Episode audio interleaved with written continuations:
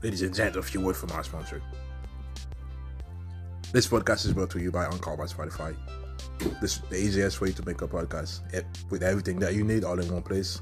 Anchor has tools that allow you to record and edit your podcast right from your phone or your computer.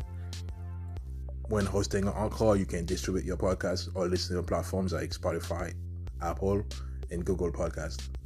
Everything that you need to make a podcast is available all in one place on Anchor.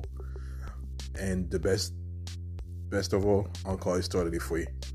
Download the Anchor app today or go to Anchor.fm to get started. If you're listening to this, you are the resistance. The higher education minister in the new Taliban government said that women will be allowed to study in gender segregated universities.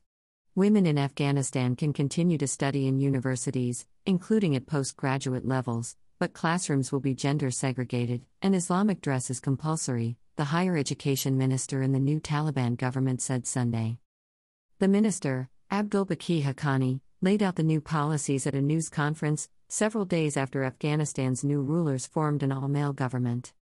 The world has been watching closely to see to what extent the Taliban might act differently from their first time in power, in the late 1990s. During that era, girls and women were denied an education and were excluded from public life. The Taliban have suggested they have changed, including in their attitudes toward women. However, they have used violence in recent days against women protesters demanding equal rights.